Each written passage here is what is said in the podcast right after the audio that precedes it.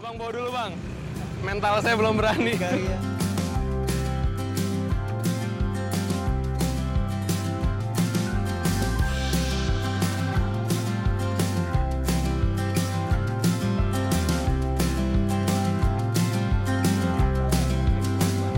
Siapa yang tidak mengenal hidangan satu ini? Yap, siomay. Camilan ini memang tergolong mudah ditemui, baik di rumah-rumah makan sampai di permukiman padat penduduk. Salah satu sentra produsen siomay di Jakarta yang telah eksis sejak tahun 90-an berada di kawasan Kemayoran, Jakarta Pusat. Dalam sehari, satu pedagang siomay bisa menjual sekitar 200 sampai 400 butir siomay. Walau biasa ditemui sore hingga malam hari, kesibukan pedagang siomay ternyata sudah dimulai sejak subuh loh. Begini nih ceritanya.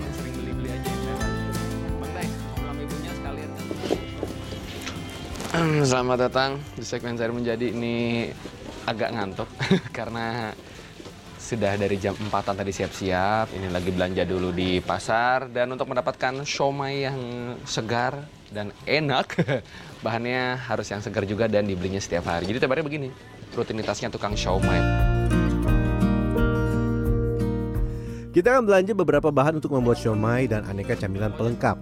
Telur jadi salah satu favorit.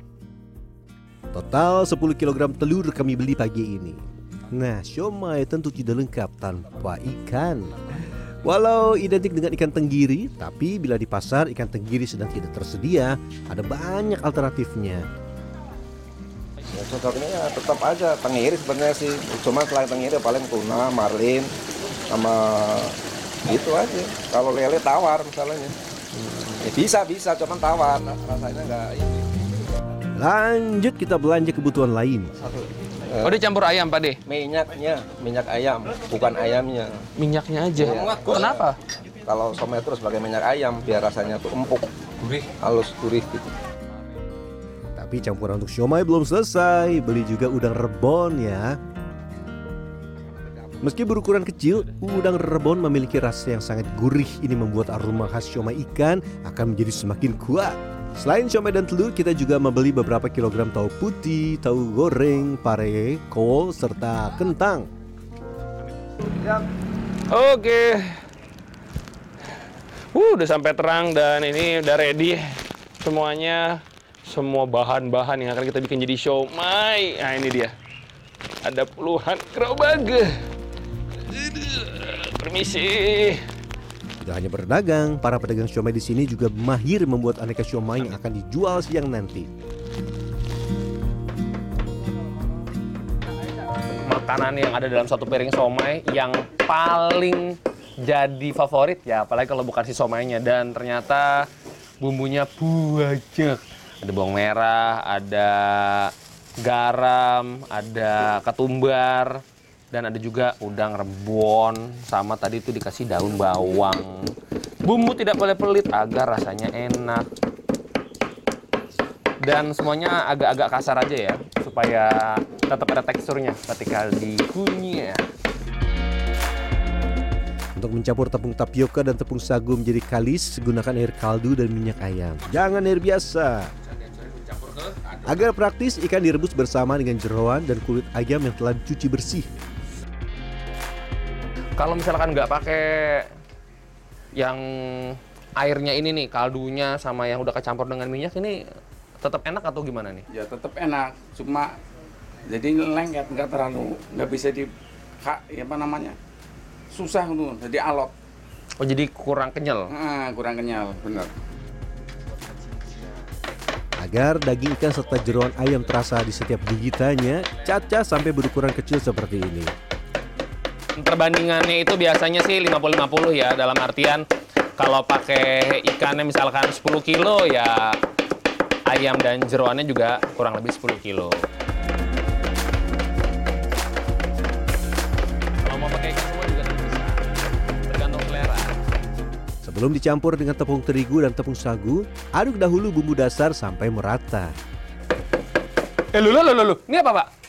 Mie Loh kok di biar tambah empuk Loh, tenan. tenan Oh, a- oh alah. Oh, pas briefing nggak ada omongan pakai mie. Mendadak, saya juga kaget. Mau nggak, Pak? Hah? Oh, jadi setiap somai yang saya makan itu biasanya Ada yang pakai mie, ada yang pakai labu. Ada yang pak- pakai oh kita pakai mie aja. ada yang pakai mie bisa pakai labu biar menambah Ya kenyal biar Terakhir masukkan tepung sagu dan tepung tapioka. Ini harus betul-betul rata ya agar rasa satu siomay dengan siomay lainnya sama. tekstur yang diharapkan untuk membuat somai yang biasa kita temui di abang-abang gerobakan yang seperti ini nih tidak terlalu encer tapi tidak terlalu kental juga masih ada teksturnya sedikit Sekitar 6.000 siomay dan pelengkapnya dibuat pagi ini dan akan dijajakan oleh 20 orang pedagang. pernah nggak sih waktu lagi bikin terus gagal dan karena apa gitu gitu pernah Pernah gagal? pernah iya. itu gimana ceritanya tuh waktu itu Ya, karena salah ini apa biasanya salah eh, ah apa namanya bahasanya ya ukuran salah ukuran salah takaran Mm-mm. kalau kita belum menjiwai ya kan belum tahu persis ukurannya salah jadi diaduk di- dimasak nggak matang gitu Lanjut kukus siomay hingga matang. Kira-kira gimana nih ya rasanya? Ketan putih oh agak di rasa somai yang telah dicampur dengan berbagai ramuan kalau kata bapaknya kenyalnya pas bumbunya dapet gurihnya ada dari kalau dirasa-rasa berasa nih ada udang ebinya tapi yang saya paling suka nih teksturnya nih ya. Tuh. Kenyal pasti tarik tapi tidak terlalu susah ketika digigit. Pak Eh Mau nyobain ngangkat nih. mantap Selain siomay, kol juga jadi salah satu sajian yang paling laris. Kol yang telah dipisahkan hingga bentuk lembaran, kemudian direbus dalam air mendidih hingga matang. Setelah itu kol digulung dan ditekan kuat hingga berbentuk seperti ini. kol yang berantakan digulung dulu nanti setelah itu tinggal digulung sama kol yang masih berbentuk utuh seperti ini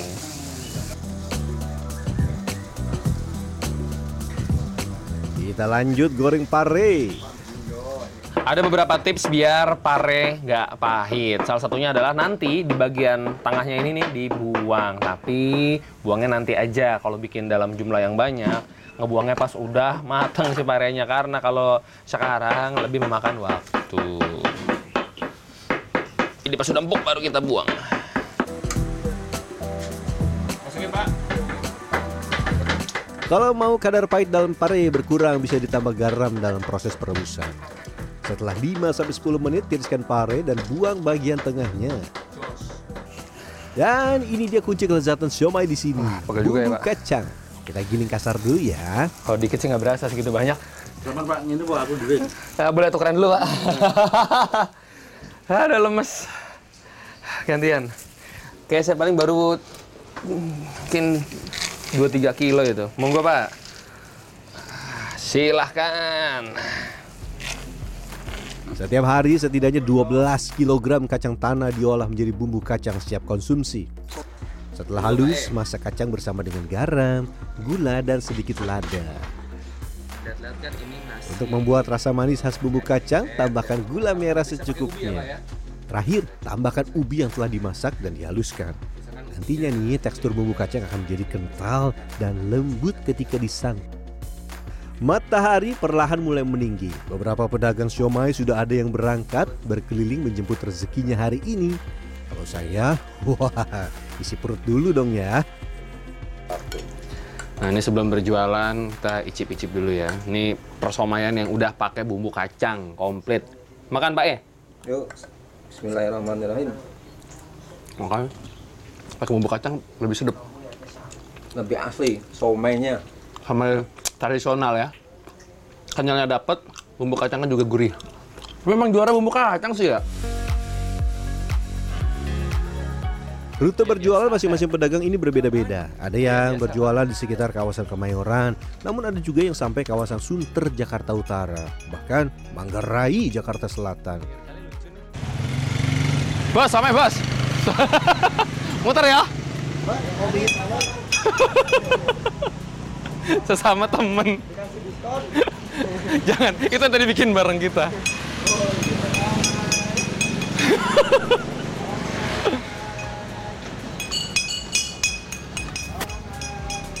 Waduh, saya ini begitu kepayahan menjaga keseimbangan gerobak yang saya bawa. Kalau tidak hati-hati, bisa tersenggol kendaraan lain. Ini kalau jualan di jalan raya begini nih.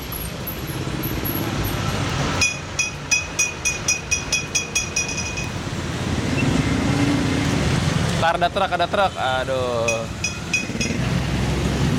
Ngeri, ngeri.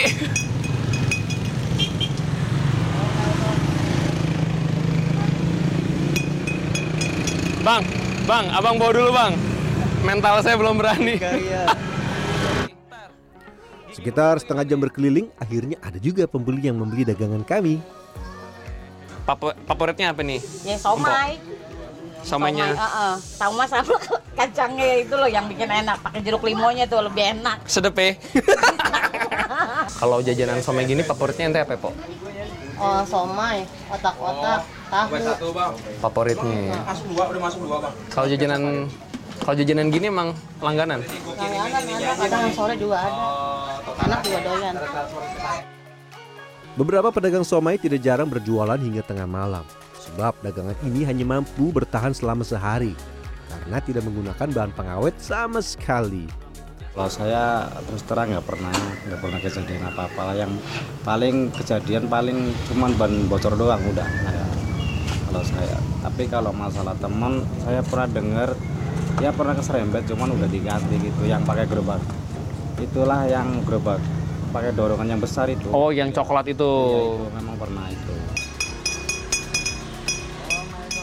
Berkutat dengan bisnis siomay selama puluhan tahun membuat Damuri, sang pionir siomay gerobak di kawasan Kemayoran ini telah melalui beragam hal.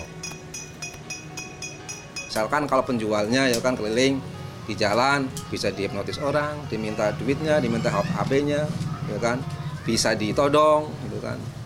Bagi penjualnya Ada. ada sayanya di rumah yang menyediain juga ditipu sama apa namanya tuh pedagangnya, ya kan.